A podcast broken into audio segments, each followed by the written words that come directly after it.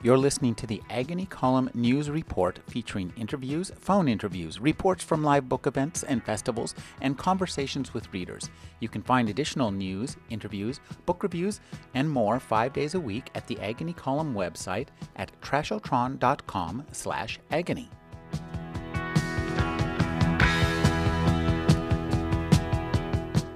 Having long compiled the fun facts to know and tell for a popular children's monthly, Jane Weavedor was none too surprised to learn from her coworker, Connie, that the human body, shedding skin cells on a constant basis, thereby disposes of its own weight in dead tissue once every four years. But she was taken aback the following morning, four years to the day after moving into her apartment, when her own discarded skin accumulated into a featureless gray figure Jane's own size and weight and dragged itself on its belly into her bedroom. She would have been petrified but for the fact that she was only semi conscious.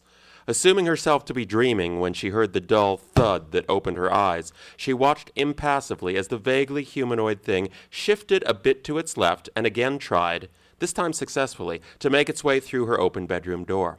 Having no eyes, it transported itself, she observed, by trial and error.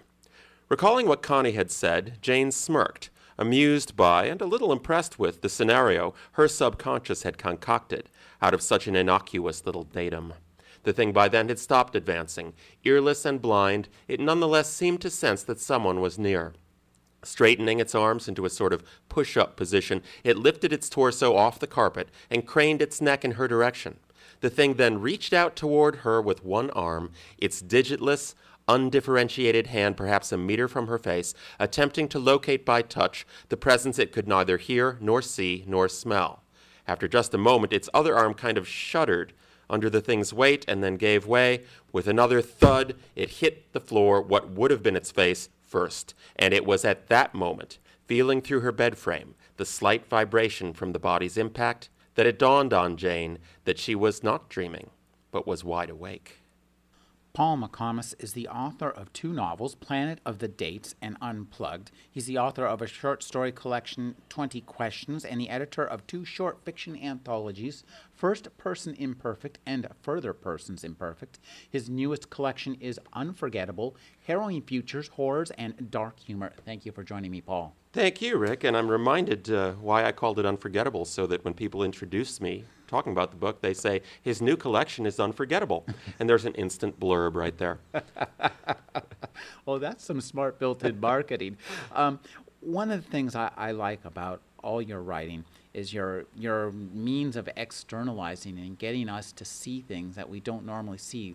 Um, and I'm thinking, you know, of Planet of the Dates, which is this wonderful look at the inside workings of a male adolescent mind, which I think are are much underestimated, underrated. And you gave us a great uh, perspective into that. So I'd like you to talk about that as your first work, um, because it uh, the male adolescent mind is at, is uh, quite interested in the kind of fiction we find in your latest work. You're right. Uh, now it's interesting. You, have made uh, an assumption that a lot of people do, and that's that my coming of age novel was my first work. Mm. But actually, I wrote it in my late 30s. Mm-hmm. Uh, it was preceded by 20 Questions and Unplugged, mm-hmm. and that was quite intentional. I wanted the objective remove of writing as someone older. I didn't want to write my coming of age piece in my 20s, so that I would be able to have that wry, detached voice looking back in bemusement, but then shrink the gap between then and now during emotionally loaded scenes and moments. But yes, he, uh, the, the young protagonist of Planet of the Day, it's a 16 year old boy named Phil. He makes fright films and science fiction films in his basement uh, and in the backyard. And he lives and breathes this stuff. When he gets a part time job as a night janitor at an office building, he does it with uh, an eye toward how can this be turned into a kind of movie? Uh, when I'm emptying the trash, uh, maybe I'm looking a la James Bond for uh, secret photos that have been quote unquote discarded. When I'm disposing of medical waste, perhaps the Andromeda strain is a possibility here. but then what happens is uh, suddenly the aliens, robots, and werewolves are less important, and women are more important. And, and he is trying to make these two worlds not collide but mesh. And of course, they collide instead. it's much more interesting. Now, uh, one of the things that's most delightful about that book is this kind of wry voice that you achieve. And I'm wondering how that came about. Did you have to write your way into it and then find the groove, or did you just barf it all out and then and then go back and uh, remove the particulate matter purer? See, know, there's the blurb I want to use. Uh, the latter, Rick. it was a, a, a vomitus uh, dynamic, essentially. Yeah, the, the voice emerged full blown, I think, uh, and and perhaps it got tweaked along the way. I think it was while writing that I realized that the wry tone would allow me, in chosen spots, to abandon the remove. And uh, so, again, moments that are particularly painful or loaded or close to the bone. Uh, those are moments when my older narrator looking back feels as if he has returned to that moment, to that situation, to that loss. And, uh, you know, I, I've read a lot of coming of age books. The best ones, I think, and I'm thinking Herman Raucher, Summer of 42, are the ones that are essentially comedic, but that also have room for the other. It's a time of painfully earnest young people, but that doesn't mean the book has to be pain, painfully earnest. My protagonist does, but I, as author, do not. You know, I think it's really interesting that you mentioned Summer of 42 because I read Summer of 42 when I was that age. Right. So And did I. and I think it's really interesting that how these books uh, reach out and affect us, and you know, from one generation to the next. You talked about uh, some of the other uh, coming of age novels. Now, when you sat down to create your own, one of the things I think that's really interesting about this book is how honest it is for Thank you. us. How, because, and it's pain a bit painfully so, but you managed to make that pain readable and so that we can read it without wincing. Right. Eh, So talk about how to um, make the pain real and Sure. make it honest, but not make us just wince and cringe in terror. I think there are wince indu- inducing moments in the book, uh, but, uh, but I always stop short of the cringe. That, there's, the, okay, there you go. I like that. There's the goal. the metric. exactly. How do you do it? Um, with a goodly dollop of humor here and there. Uh, it is essentially a comedic book. It is more comedy than it is drama.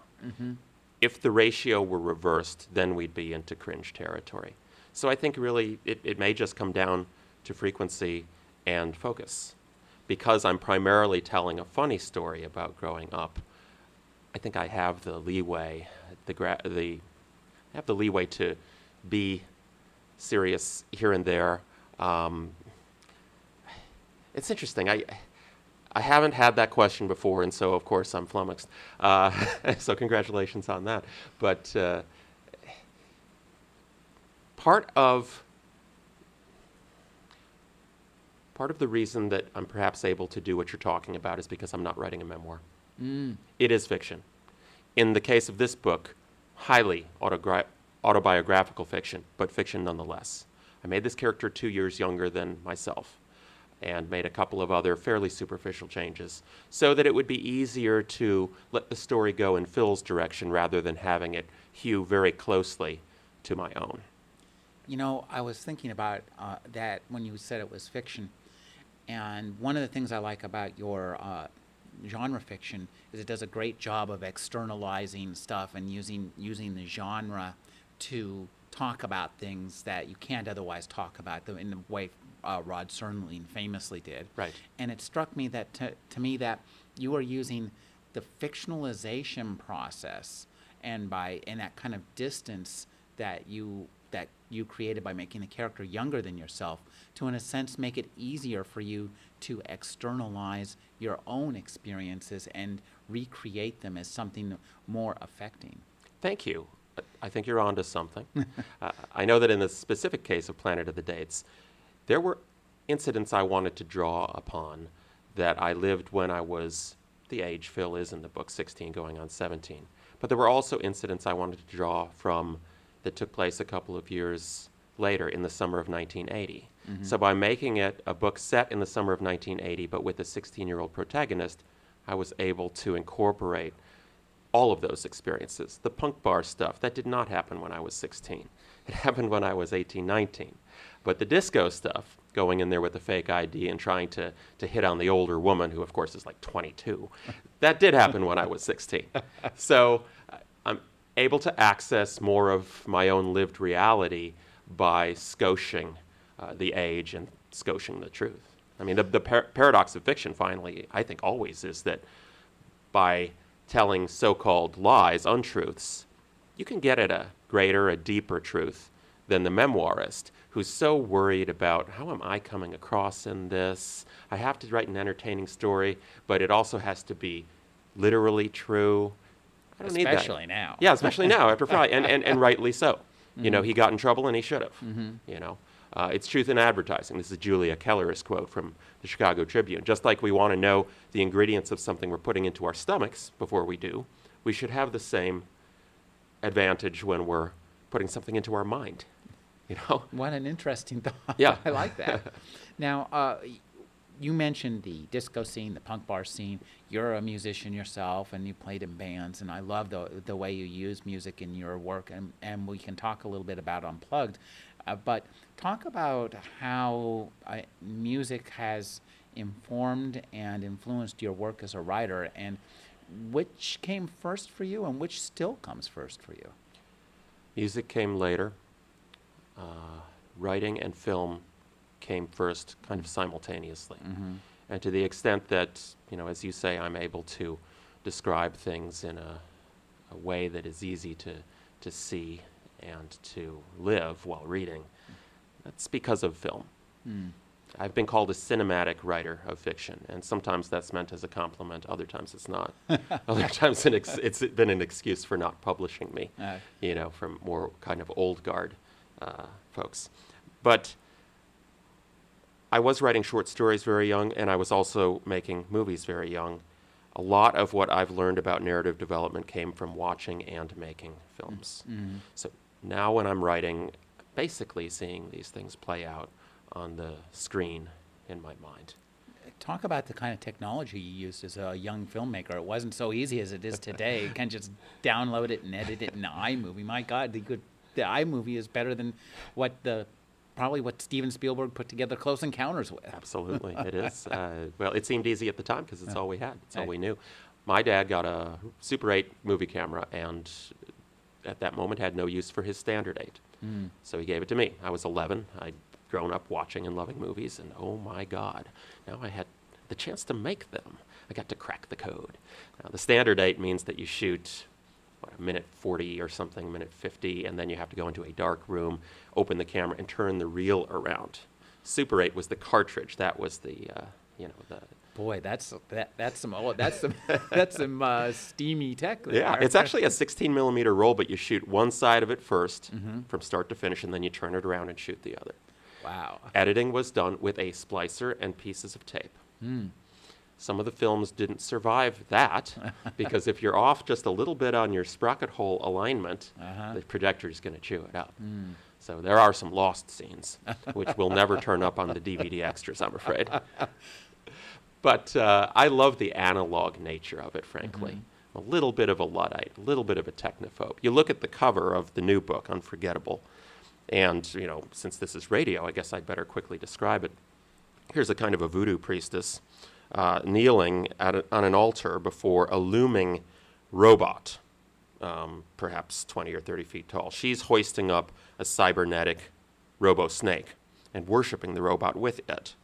And she looks fine from behind. It is, in part, a tribute to the raunchy covers of the raunchy genre paperbacks I grew up reading, but it's also meant to say something about our, I would say, descent into an almost worship of tech, uh, which leaves us perhaps in the end reverting into a kind of neo a kind of neo primitivism where we're hoisting the robot snake up to the robot god and losing something of our humanity in the process. Y- Your book, uh, Unforgettable, or um, I'm sorry, uh, Yes, there are two similarly titled books. Yes, your book Unplugged. Yes. uh, is a is a music kind of memoir. It is. Uh, talk about uh, writing about that and, and creating that kind of writing about one kind of art, using one kind of art to view another when you've participated in both. Mm-hmm. Does that a, a plus or a minus? Oh, I think it's definitely a plus. Here I'm telling the story of this fictitious rock star, Dana Clay. And to get to know her, since that's, that's her identity, it's her career, it's who she is. She's a musician, a songwriter, a guitarist, a singer. I needed to be able to draw from her body of work, but she's fictitious. so couldn't go into the record store and, and, and buy the CD. I had to write the songs myself. I got a band together with uh, basically the people I've been playing with since since '82. This pop punk band that we've had going called the Daves because none of us is named Dave. Wonderful lead singer Kim Ha, and she became the voice of Dana Clay with my lyrics, my melodies. I was then able to draw upon her oeuvre, and each so you informed created the, the, other. music. You created the music first. I started on the music first. Wow, that's so interesting. Yeah. What a great approach. Thanks. And then it became a conversation between the Uh-huh. songs I was I was continuing to write and the book as it was developing. What I found is that it was so much easier for me to write songs in the voice of Dana Clay than just write songs myself. because I, you know, I'm a fiction writer. It's all about characterization for me. Before plot, before theme, before setting, characters. That's my bread and butter. Um, which makes for an interesting fit in genre because genre, I think, o- often sells characters short. But we can talk about that. Um, this character of Dana Clay, I need to get to know her to write her story, to tell her tale. And uh, that's where the, the songs came in. Now, um, this book is also a, a look at, at depression, Mm-hmm. and, and I think that's an interesting uh, uh, a theme, an important theme, because it's it's more common than we expect and hard to diagnose and, and difficult to deal with. It's not like uh, something you can go to the dentist and get a filling for, That's is right. it? That's, it's not, and, and, it, and it's a real life horror. And it's something you experienced as well. Absolutely. I've had my struggles with it over the years, including fairly recently. Um, one of the things that pulled me out of the last bout was getting the deal for Unforgettable, that rare case of a publisher approaching an author. I'd heard of that, but never experienced it. uh, but yeah, it's a real life horror, and that's why I did include an excerpt from Unplugged in Unforgettable uh, alongside the the lion-shaped drinking fountain that comes to life. You know, uh, there are horrors that are escapist, Uh huh. and there are horrors that are allegorical, Mm-hmm. and then there are horrors that simply are. And there are dystopias that simply are. As I say in my preface, you read um, Black Elk's autobiography, Black Elk Speaks. Mm-hmm. That is a dystopian memoir. Mm-hmm. Problem is, the dystopia is us. Yeah, that's a problem. Yeah. uh, Roots, Mm-hmm. Alex Haley's Roots. It's a dystopian book. that's an interesting uh, perception. Anything about Nazi Germany, uh, Diary of Anne Frank, that's a dystopian book. Well, and, and now now that you mention it, in many ways, uh, Orwell's uh, 1984 is, for all its dystopian nature, is also very much a memoir of his work in, during World War II. And in fact, he wanted to uh, Yeah. call it 1948, and they said no. Switch no, the no, numbers. yeah, it's about post war, isn't it? Yeah. It's about post World War II uh, life in a lot of ways, yeah. Yeah, I think you hit on that in, in the interview with, uh, with Atwood, which was wonderful. Um, one of my real literary heroes. Mm-hmm. The Handmaid's Tale is perhaps my, my favorite dystopian novel, and uh, Year of the Flood would be uh, close behind. Now, um, talk about uh, creating a, a character arc for for your rock and roll star, Dana. How, how did you uh, did when you started out this novel as a as a both song and a novel? Mm-hmm. Did you know where you were going to end up, and or did you just have to write your way there? More of the latter. I'm not much of an outliner. I'm really much more in my writing and in my teaching of writing, always striving to imbue this uh, value of being open to where the process takes you. Um, a collaboration between your conscious planning self and your unconscious dreamy gray part. I knew I wanted her to go out to the Badlands because it seemed like the perfect place uh, for her to kind of recover and rediscover herself and, and, and make the point that recovery is a misnomer because you're not going back to who you were. You are going somewhere else entirely. because you can't help but be dramatically changed by the experience of depression. Um, what was the question? I, I wandered a bit. Uh, how, how you got from when you started your book, how you, you uh, determined the character arc. I took one of these little two and a half by five inch notebooks out to the Badlands. I went there several times. I tried to do everything that Dana might do. I tried to walk and hike and horseback ride and meet people and observe nature and weather and everything else in her boots, in her hiking boots. And then I just simply wrote, wrote, wrote, wrote, wrote notes. And then I would go back to the cabin at night and uh, write a scene from those notes. And then I'd go back to Evanston, Illinois after the trip and turn the rest of those notes into scenes. This is an example, unplugged, of a book in which setting determined plot. That's very interesting. Thanks. Now, um, you, you mentioned teaching, and, and I think that's an interesting uh, uh, fact that, that you are a teacher. Um, talk about uh, how that process of trying to teach creativity, which many might say you can't teach, or teach people how to access their creativity. Uh, how well, how do you approach it? And talk about the kind of feedback loop that that creates with your own work. Okay, the first part of that, mostly what I teach is helping students to free themselves from bad teachers' past. I'm a liberator. Okay, I good. try to be, and uh, often I hear that from them at the end of the term. Um, they've been a pr- in a program somewhere that tells them how to write fiction, um, gives them the do's and don'ts. Uh, usually leans heavily on outline. And uh, my approach is much more about, again, being open to process, open to where the journey takes you, writing as a, as a journey rather than a destination, you know. Uh, so that's what I mostly try to imbue. That and, and a few pet peeves of mine that I always tell them, you know, this is, this is me, this is not carved in stone. But try not to rely too much on backstory and on flashback, particularly in the beginning of a piece. Mm. What you need to do is introduce me, the reader, to your characters in the moment. Let me spend time with them in the here and now. Then move not backward to what happened the day before or in their childhood, but forward to the next scene and the next scene and the next scene. I'm developing as a reader shared history with these characters, which is much a much richer experience than the author, godlike, saying, "Okay, we're going to stop the story now so I can tell you what happened when she was 8." I don't want the reader to be, I don't want the writer to be God. I want the writer to dis- disappear. My goal as a fiction writer is to disappear. Spend some time with these people, develop shared history with them, accompany them on their journey, and forget that Paul McComas exists. That's a really that seems like a sensible approach to me. You're a teacher, and you're a writer, and um, I think one of the things that comes through in in your work is uh, it's more of a kind of a hard scrabble lo- look at life.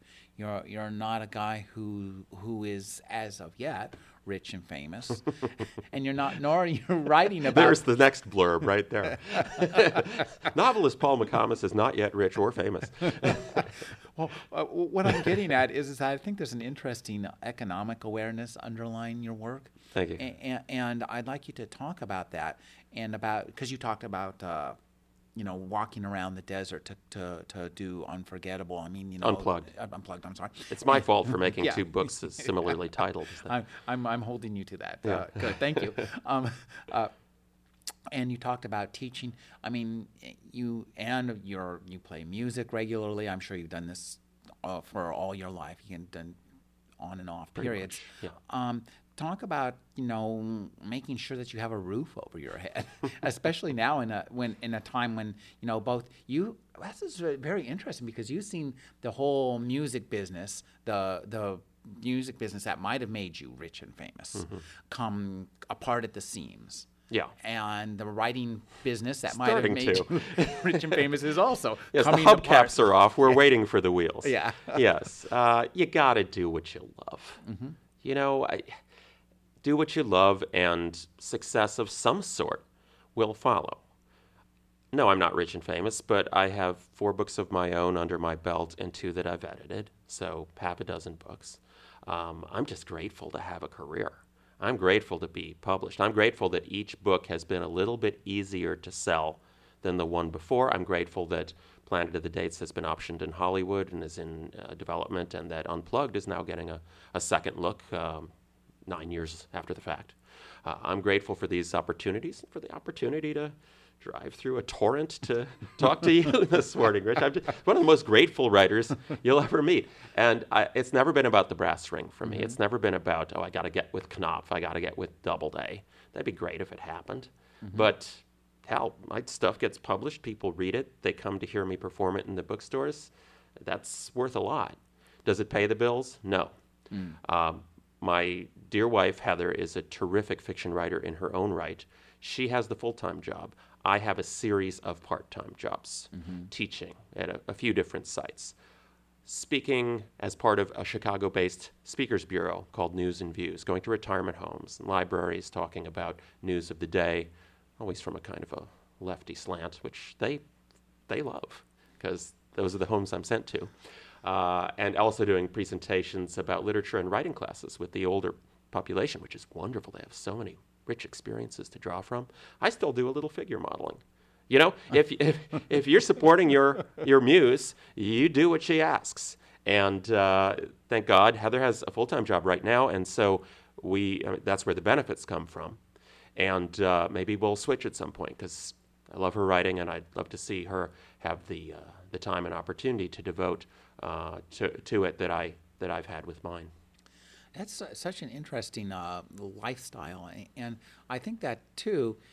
I think there's a real virtue in that for a writer because I think that in being more connected to the real world and and going out there and giving the news to uh, people at uh, retirement homes, I think that must give you, uh, I mean, inspiration and insight into how people really live and the ability to write better about them and for them. I think it does, and frankly, I think that posing nude for artists gives me a unique perspective too. That novel will come in time. I think it's called Model Husband, uh, or or, or um, All Undressed and Nowhere to Go. Someday I'll write that book.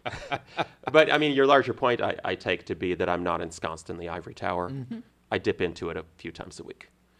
I've always wanted to be a writer who teaches rather than a teacher who writes because the teacher who writes too often becomes the teacher who used to write. Mm. I've seen that. Mm-hmm. That's not going to be me. My favorite living fiction writer, Joyce Carol Oates. She doesn't have to teach, but she does. Why? Because it's fulfilling, it's educational for her as well for the students. It's this dialogue with other people who value what we value fiction, the written word, characterization, um, the development of theme through through allegory, which I think you know the genre collection is is is the best opportunity. Genre is so well suited to allegory, and I love allegory. I love allegory.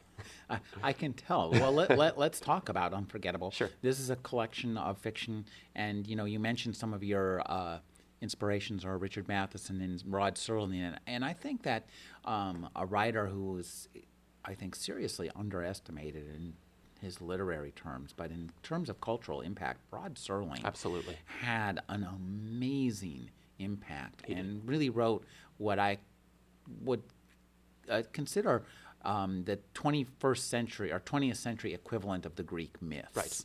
Uh, and so, talk about uh, your your willingness. To, one of the things I like about this collection, uh, uh, Unforgettable, is it's all over the map. Thank you. It's everywhere, and I all, I really like too um, your decision to include like little commentaries mm-hmm. inter- interspersed and clips from your plays. And I mean, this is a very interesting texture collection to read. So, talk about uh, just making that decision, you know, as opposed to I'm going to put in 20 short stories right. and are just going to have just the stories with the title on the page and maybe a publication right. credit in the back. Right. This is a very different kind of collection. You know, there's a way to answer both of your questions at once, and I think it boils down to this. I got to play Rod Serling. you, you know? did when? Yeah. I mean, I mean, well, I oh. have gotten to play him uh-huh. a number of times. I've I've hosted film fests mm. in his persona, but uh, and I, I did a I played him in a an educational film about um, loan sharks called The Twilight Loan. Uh, but, but what I mean here is that I haven't typically introduced my work. I haven't been into commentary. Mm-hmm. I'm really much more a believer in uh, Sontag, you know, against interpretation and, mm-hmm. and uh, the uh, intentional fallacy that the work has to, the notion that the work has to stand on its own. But Serling always introduced those episodes you know, in his incredibly classy, cool way. Uh-huh. And this was my chance with a little bit of introductory text to frame things. And I mm-hmm. figured, you know, this is the time to do it. Uh, let's just be Serling. And he was a hero, an absolute hero of mine. There was a time, I, I, I blush to say, in my early teens when I would, when I happened to be wearing a sport coat, I would clench my teeth and speak in a most determined way just because, you know, that was about the height then that Serling ended up as. But Rod started by writing these unabashedly political leftist pieces like Patterns. Mm-hmm. And, and, and even when he wasn't so political, he was writing stuff with soci- sociocultural underpinnings like Requiem for a Heavyweight. Mm-hmm. And then when he did The Twilight Zone, some of his friends said, Rod, why are you writing a spook show? And he famously said something along the lines of, Because I can't write about black people and white people for the network. But if I make them extraterrestrials, I can get away with it something like yeah, that. Republicans and Democrats was another. yeah, I can put the words in the mouth of mouths of uh, Martians and Venusians. Yeah, I can't put in the, there you go. In the mouths of uh, Republicans and Democrats. Something like that. Yeah, yeah, and how how right he is. Now today, yeah, we can get away with talking about black people and white people, but it's more fun to keep doing it through allegory, and it's less hit you over the head. You know, there's a subtlety, a nuance to using the allegorical trappings of genre writing instead of just writing something that could go straight to the op ed page. Let the reader figure out what it's about. Let the reader have that Statue of Liberty moment from the end of uh, the movie Planet of the Apes, where you realize, oh my God, this is about us. Let the reader do it. Well, um, talk about uh, the your work in in the genres, the various genres that are that we encounter here. You know, um, there's there's a lot of science fiction, and science fiction is suited to certain kinds of allegories. Mm-hmm. So, talk, uh, tell me about you know your what's your favorite science fiction allegory in this book, and and, and which one, you know, how did you come about it to you know write that? Because I borrow from Serling the notion of the ironic twist ending, it's very hard for me to talk about these pieces sometimes. I mean, one of my favorite speculative fiction pieces in the book is the first one, Ice Diver. Mm-hmm. And it is very political, but you don't know it's going to be until you get to the end. And that's about all I can say about that piece, other than I love ice worlds, and it was great to be able to bring an ice world uh, to roaring life on the page. Driving down for this interview today, Rich, uh, in the torrent that has been pouring down since I got to San Francisco four days ago, I started thinking about a, a rain world. you know, and I couldn't decide which way to go. It's either torrential rain every day, sometimes with thunder and lightning, and when this, the, the electrical activity stops, they all go out and picnic in the driving torrent. That was one way to go. And the other way to go was they grew so accustomed to the driving torrential rain, they just do everything out there all the time. And on that rare day when the sun comes out, they all hide inside because it seems somehow threatening. you know, the, the, the ironic reversal that I love within, within genre and especially within spec fic.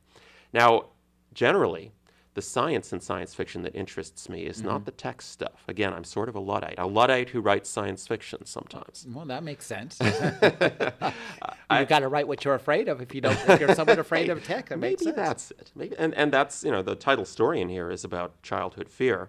Um, so are a couple of the other pieces. But you, in speaking with uh, with Matheson, you made this point. He doesn't have a lot of gizmos and gadgets, and mm-hmm. neither do I. No, no, no. Neither did Serling. You know, God forbid I should have eight pages about some contraption. What I learned from Bill Nolan, the Logan's Run author that I'm, whom I'm working with now, is just give it a self-explanatory name. Say that it's um, a silk slip. She was wearing a, a sheer green silk slip. Uh, say that the b- building was constructed out of light metal, L I T E M E T A L. We know what that is. Mm-hmm. The teens were engaging in their monthly omnimating ritual. Fine. I know what that is. and, and it's like radio theater in a sense. Let the reader fill in the gaps. And that way I can get on with the characterization and with the story. Now, in the new Logan's Run novel that Nolan and I are co writing, there's a fairly lengthy scene that describes uh, a rather exotic, futuristic dance by a dozen or so naked youths. Um, and I, we do describe that in some detail. But the difference is there are writers who would then tell you the entire history and origin of that dance. As long as I'm in the moment, it's okay to describe something exotic. But what I don't want is a lot of background and backstory. I don't want to get into Tolkien territory. I don't want to get into Ursula Le Guin territory. I want this story to move forward. Mm-hmm. And Nolan, even more so, he's a shark. That story moves forward all the time, uh, or, or he, he believes it will die, and with it, the reader's interest. Well, talk about uh, the, working. You wrote, uh, you know, two novels. Uh, these are all short stories and some plays. Um, so, talk about that kind of difference in just terms of the length of the format. Sure. You must find yourself. Do you find yourself frustrated when you're working in a short story by the fact that you can't go into more characterization or offer more story, or are you just thrilled that all I have to do is punch him in the face? the latter. It's vacation time. Yeah, I, I didn't think I was going to do a short story collection again. I thought the 20 Questions, my first book, which came out in 1998, would be the first and the last because I was I have been so enjoying the larger canvas of a novel. But I approached Steve Sullivan, a publisher of Walkabout Publishing in Wisconsin, um, about publishing a couple of my unpublished uh, genre stories, and he said, I'll go you one better. I like your work. Let's do your collection. And at first I thought, geez, I don't know if I have enough. Well, this book is 500 pages when all is said and done. yeah. Because what happened was nothing quite as motivating as someone saying, if you print it, we will publish. And the pieces just kept spilling out, spilling out, spilling out. I was taking a vacation from the long form. Mm-hmm. Don't believe anyone who tells you short stories are harder to write than novels. That's crap. I mean, that, that a novel, a short story is juggling three balls, which I can actually do if you want to find some. uh, the novel is juggling 11. Mm. And if you change something in chapter two, it's like a house of cards. You're pulling the card out, and the whole thing's going to potentially collapse. So this was vacation. There's a long section, the longest section in this book, maybe 160 pages, is called Two Heads Are Better. What's in there are 16 collaborative stories with 14 different writers including two with Bill Nolan from our excerpted from our upcoming Logan novel. Uh, that was a lot of fun and very easy to do, easier than I had thought it would be. There was nothing that ended up, in terms of an, an entire story, nothing ended up on the cutting room floor. Each of those experiments was, I think, a success, and the other writer felt so too. And of course, it helped to be able to say, not, uh, would you write a story with me that might one day get published, but would you write a story with me that will be published in February 2011? that was motivating to them too. well, now, how did you come about deciding to put this 160 page collaboration in the book? That, that's an interesting decision. Well, um, there were a few writers I knew I wanted to work with, like Nolan, mm-hmm. like my wife Heather. And uh, then as I saw how successful some of these collabs were turning out, I started to think of other people mm-hmm. that I'd like to work with too. And I think it worked because none of them has a sensibility radically different from my own. Mm-hmm. None of them are capital L literary authors. I don't read that, I don't write that. Um, I have a foot in literary fiction and a foot in the mainstream and an elbow in genre. Mm-hmm. Although I've jumped into that pool. For, I think you've now. got more than an elbow with this book. this That's time 500 I do. pages is not an elbow. You're right. You're right. I fell in. I leaned over to look and I fell through the looking glass. Um, where were we? What was the question? I got off. Collaborating with 16 people, choosing that. That's a lot of. That's a lot of. That's a lot of volume. It, I mean. Yeah, None of them were capital L literary writers. None of them were postmodernists. No one was deconstructing. No one was navel gazing. We all had the same basic sensibility of let's tell a sco- story with good characters, but that works on a genre level. And it was fun kind of getting into the voice and the head of someone else with them and ha- inviting them into my own. I would not have been able to do this 10 or 12 years ago. I had to reach a level of confidence in my own writing that would allow me to let my guard down and really play in the sandbox with someone else 16 different times.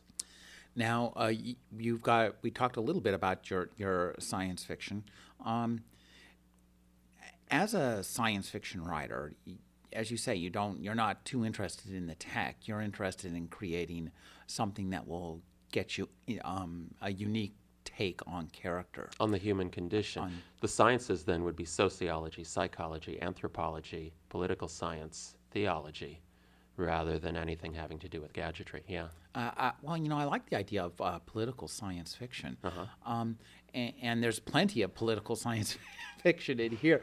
Uh, a- and I think uh, science fiction is a great way to, as you say, uh, do do commentaries on, on and satire. I mean, what in fantasy? you- What it's actually one of the ideal ones. Are you- can you are you about to give us a reading? A very short one. Okay, great. The title is The Most Terrifying Three Word Dystopian slash Dark Fantasy slash Horror Story Ever Written.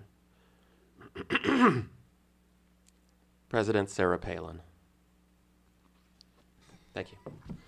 Uh, but to your broader point, Planet of the Apes, uh, as a novel and as, uh, I'm talking about the first movie here, the real movie, 1968, uh, satirical, very much so, influenced by Gulliver's Travels for sure, but at the same time, effective science fiction, a great adventure story, and a wonderful political piece about where we're headed if we don't hit the brake uh, on, on the militarism and on the nuclear weaponry and so forth.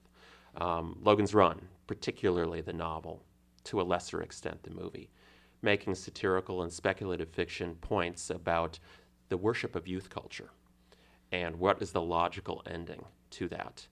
You have a culture of nothing but young people, and there's no wisdom, and there's no maturity, and there's stagnation and collapse. Uh, Soylent Green, based on Harry Harrison's novel Make Room, Make Room, rare case of the movie getting it better. Uh, by, by taking the, the soylent from the novel, which was made out of soy, and pushing it that next Hollywood step into Soylent Green is people. Because if you're talking about humanity consuming itself through overpopulation and overconsumption and, uh, and, and environmental destruction, how better to, to metaphorize that, if I can, uh, by having us eat each other. And Soylent Green scared the out of me when I was a kid. I was mm. 12 when it came out.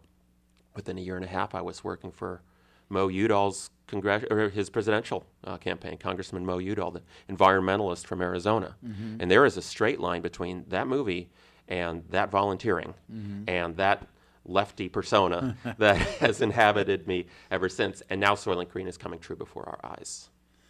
It's very interesting that uh, the the way that uh, you use science fiction. Now, uh, the other genre, of course, you certainly work in is horror. Yeah. And I l- always have, lo- I actually, I can't say that. Let me step back. I never really particularly liked the horror genre for a long time. I thought it was just about, sh- you know, showing people hanging from meat hooks, Right. and that that I found not so interesting and kind of disturbing in a bad way, I'll not a good that, way. yeah. um, then when I read uh, Clive Barker's Books of Blood, Mm-hmm. it just showed me that you could use the horror genre in just an amazing uh, variety of fashions. Like you could do write funny stuff, weird stuff, disturbing stuff, but all those things could just use to like take human beings and not just human bodies, but human emotions Right. and get the inside out. And I think that's one of the things you do well. Thank you. You're onto something, and I, I think the the analogy would be if speculative fiction and science fiction lend themselves particularly toward exploration of an anthropological and sociological nature, horror lends itself particularly well to psychology. And so the title story in here, Unforgettable, is about a little boy who visits the aquarium with his parents, gets separated from them in the crowd, and has just a terrifying experience at the moray eel tank, where the moray eel comes right up to the glass as if it's picked him out. And he harbors the fear of the moray eel for you know, 20 some years until the last scene when he decides to overcome his fear um, come hook, by hook or by crook.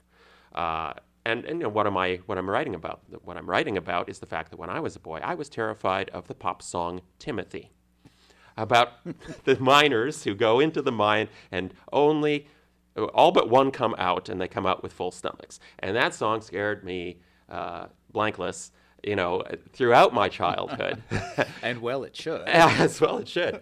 Um, Rupert Holmes went on to write pop songs that, in their own way, were even scarier, like the Pina Colada song, uh, just because they were so atrocious. Uh, but the, the power that that song had over me, I mean, into my teens and young adulthood, it, it kind of made me think, wow, when it gets imprinted so early and so deep, becomes such a part of you and then you're afraid to tell anyone. You can't tell your parents. You don't want to tell anyone because you don't want to give it life. You don't mm-hmm. want to invoke it and maybe evoke it as a result. So uh, that's what that story is about. And there's another piece in here that I wrote with uh, my colleague Lisa Janis called Maw. That's the one about the the, the water fountain, sh- drinking fountain shaped like a, a life size lion. You've got to put your head in its maw to drink. All the children in the community are afraid to do it, so it's a rite of passage. Little Jenny drank from Willie today. you know, and of course, you know something's going to be ter- going terribly wrong in that story before it's over. But what I love is that it doesn't go wrong in the way you'd expect. Well, that's that's one of your I think your talents is you do have a, a talent for the twist ending and, and for surprising us, and that what I have to ask is the stories that surprise us, do you surprise yourself first? And if so, how do you kind of make sure you capture that surprise in, in language that's fresh for the reader? The second part of that is really hard, so let me tackle the first only. yeah, I surprise myself. Uh, when Lisa and I were working on Maw, uh, she wrote the beginning and uh, worked with me on the rest, but I, I wrote the, the latter part of it. And I didn't know how to end it because I knew how it would typically end. Mm-hmm. Uh, and you know what? When everything's a twist, nothing's a twist anymore. Mm. So you have to do a kind of double twist or a reverse twist. In comedy, they talk about the uh, the punchline mm-hmm. and the button. So you got to find that button. You know, the double twist, the reverse twist. Um, well, it's like the, the dystopian story in here called United Kinkdom, which imagines that uh, uh, a fetishocracy is created in Amsterdam by a bunch of rebels from Denmark, Finland, Iceland, and California. Oh, good. we, to, we, should. We deserve to be represented. I think so. In this case, certainly. And uh, uh, you know, because kink is required and fetish is de rigueur, um, the only fetish left is vanilla. So similarly, if, if everyone's expecting the story to twist, they can see the Statue of Liberty torch looming up over the horizon, mm-hmm. and you've got to show them something else when they turn the corner. So I let myself be surprised. And then to get to the second part of your question, if I, if I can try to, how do you how do you retain that surprise? Um, by staying with the characters. If all I, as the writer, know at any juncture in the narrative is what they know at that time, then even though a part of me may know what's coming or have some sense of it, sticking with the characters, having my readers stick with the characters, not using an omniscient voice, uh, making it very much character driven, I think is going to retain the surprise so that it's not only shared history leading up to that point, but a shared revelation by reader, characters, and writer, mm. in a sense. You employ a variety of voices and have collaborated with a variety of voices um, in this book and and in your other works. I mean, there's a lot. Of, you you're a hard guy to pin down, and I wouldn't want to do that. So, Thank you. Talk about uh, if your listeners hear some tussling here. Rich is trying to pin me down now. um, talk about the uh, trying to uh, you know going from one kind of voice to the next to the next where do you find that in the language and where do you find that like in your soul it is intuition, honest to God. Uh, Are right? you an actor? I am. Okay, that would make sense. Then. Yeah, I, I, I mean, I'm a writer who acts. Uh, mm-hmm. more of a writer than an actor, but I get very good uh, notices for my bookstore appearances because I did come up through Chicago's um, mid 80s to early 90s performance art, performance poetry, monologue scene, which was amazingly edifying and educational being able to take work I'd just written in front of a live audience and perform it and see what was working and what wasn't. So I tend to commit my work to memory when I can, or at the very least get close to off book and work. Uh, you know, if you come to one of the readings, you'll see I never hold the book in my hands. I've got scripts. I only use the top half of each sheet because I never want my chin in my chest. You know, simple things like that. Dialogue scene. I use a yellow highlighter for his part and a pink one for hers, and he's looking down into the left, and she's looking up into the right, and then the, the person at the reading can very quickly kind of glom onto who's saying what. Little tricks like that that will elevate a reading into a performance. It's dressing my work up in its nicest clothing, and I think that that leads to more sales and to more people reading my work. Um, I do have kind of a restless muse, and part of it is geared toward performance. But I've reined that restless muse in and tried to find ways for it to serve the primary focus toward fiction writing. Now, you, you talked about this scene, the, this uh, mid 80s Chicago scene. I really knew, knew nothing about it. So tell us all about that. How, Yeah. how Poetry old- Slam. You've heard of that, right? Sure. It, it, it, it has genesis in Chicago at the Green Mill Jazz Club. How old were you when you first encountered this? Let's see.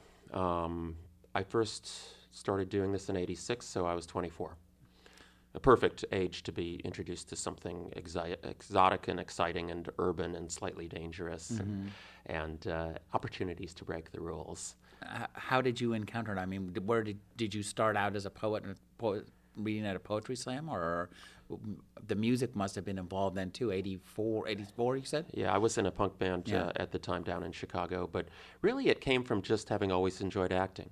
And I made 40 some odd, uh, very odd, in fact, uh, films when I was a teenager science fiction and horror films, and occasionally a comedy.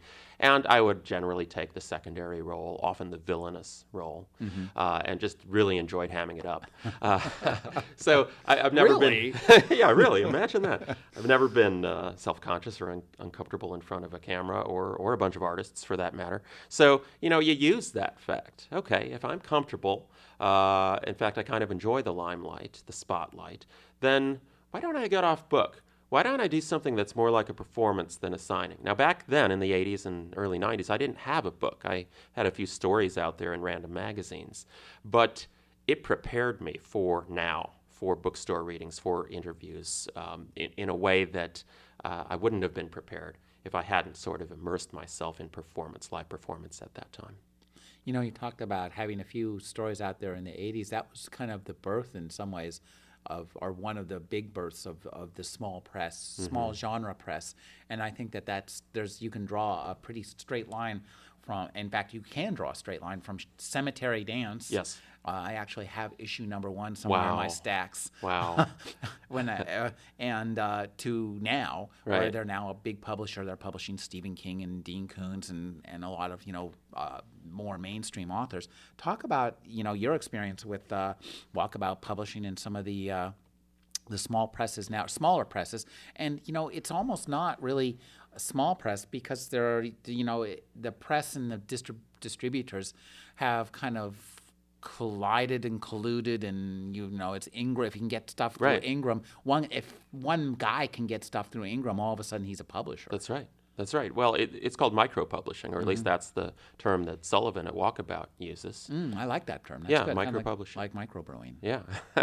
um, there was a newspaper that shall be nameless that uh, recently referred to my book as self published. And I called him up and said, I'm sorry, where did you get your information from? And he said, Well, you know, I, I hadn't heard of this publisher. And uh, you made quite an assumption there, didn't you?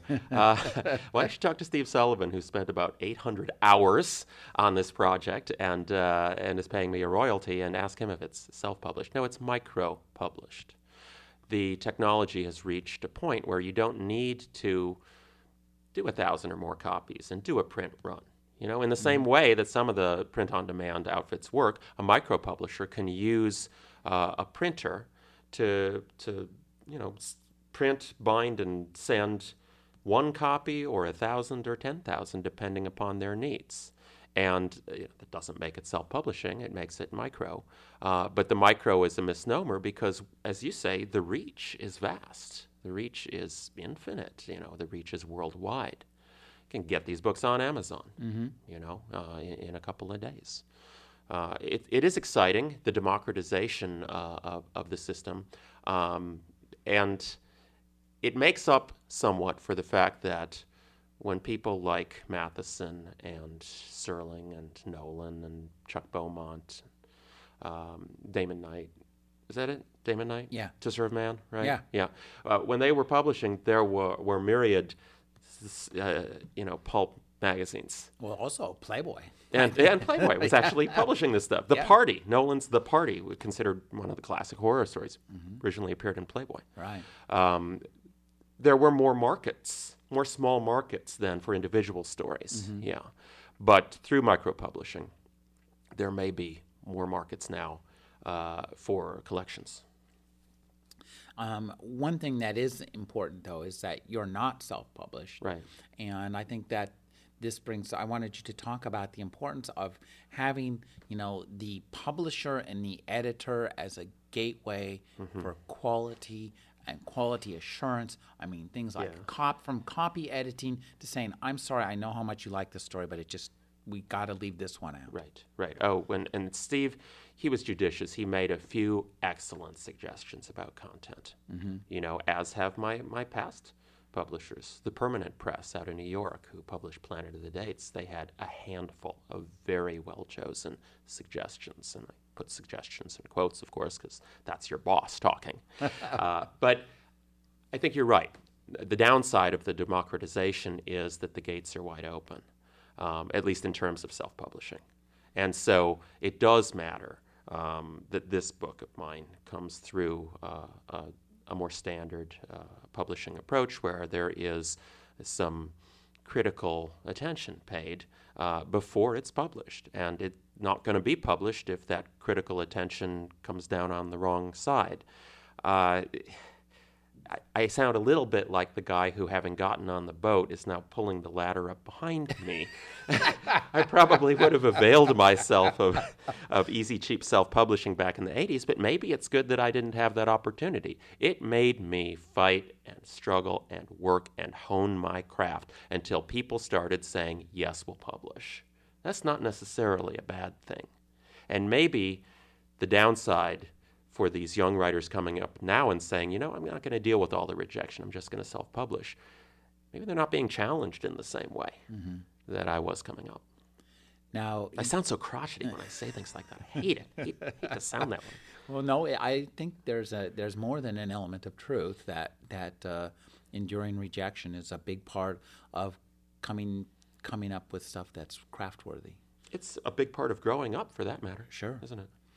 Now you're working with uh, Bill Nolan on a new uh, Logan's Run novel. Talk, and I believe, if I'm not mistaken, there's a new uh, adaptation of the f- original coming out. Yes, and, and it's pertinent, uh, actually, the one to the other, because we've we've got a draft done of Logan's journey. It is the first Logan novel in a third of a century, as it says in big splashy type on the back of my new book, Unforgettable. Um, it is the fourth Logan novel overall, and we've been kind of dragging our feet on the revision because Warner's been dragging its feet for 14, 15 years since it got the rights from MGM on this remake. Bryan Singer was supposed to direct. He decided to do X Men 2 instead. Then it was backburnered for Tron Rebooted or whatever. It was even, my God, it was backburnered for Speed Racer. That's just sad, you know? Well, I, so anyway, uh, it seems to be on track now. The writer, whose name escapes me, who's doing the adaptation, I'm very excited uh, by the choice because this is the guy who adapted uh, one of my favorite dystopian novels, Kazuo Ishiguro's Never Let Me Go. Adapted that into a fine, fine screenplay last year. Movie that should have gotten more attention. Um, and I, I don't recall the director, but they have Ryan Gosling um, on board to play Logan, which suggests to me they might not be going to the novel's Death at 21. They may be sticking with the first movie's Death at 30 or maybe 25 or something like that. I am holding in my hands, and of course this works so well on radio, a big chunk of the manuscript for the new Logan novel, just to show you that sometimes. Um, boy, there's more crayon in there than there is print. Sometimes Bill and I are very much on the same page, literally and figuratively. Other times, you'll find that he has put a big X through page 229 and said, Paul, though well written, this page does not work for me. We don't need it. And again, it slows the real action of the scene. Just trust me, okay? I love Build Pieces. He is my literary father. Um, How did you meet him? How did you? How did this come about? yeah. When I was 14, I sent him some of my genre work. And uh, then I got an envelope back a few weeks later, and my heart was pounding, and I ripped it open, and he said, You've done a wonderful job. I was writing at your age, too. Uh, keep going. You've got the Logan spirit. Well, that was one of the probably seminal experiences in my youth that convinced me to actually try and make a life out of this stuff. Then in 2002, I was invited to perform some of my darker work at a horror con uh, in Chicago, where it turned out that he was going to be getting the Living Legend Award. And uh, I called my sister in Milwaukee and said, Would you find my scrapbook in the closet of mom and dad's place and find this letter that Bill Nolan wrote to me in 1977 and, uh, and mail it to me? And I, I mailed a copy of it to Bill, and I don't think he remembered me. I mean, that would be crazy if he remembered me, but he certainly recognized his own handwriting. And he greeted me at that con like uh, a long lost son. We've been real tight ever since, and next thing I knew, we were writing forwards for each other's next books. And uh, lo and behold, he invited me to write the uh, the fourth Logan novel with him. The only person who would be more excited about that opportunity than me today is me at 14 or 15. If he had somehow gone back through time and made that invitation, or if I could go back through time and tell 14 year old Paul, you know, you're going to be writing a Logan novel with Nolan. Well, I think I have been speaking with the 14 year old Paul McComas, who did get that opportunity. And I have been speaking with Paul McComas. His new book is unforgettable. Thank you for joining me, Paul. Rich, thank you so much for making the time.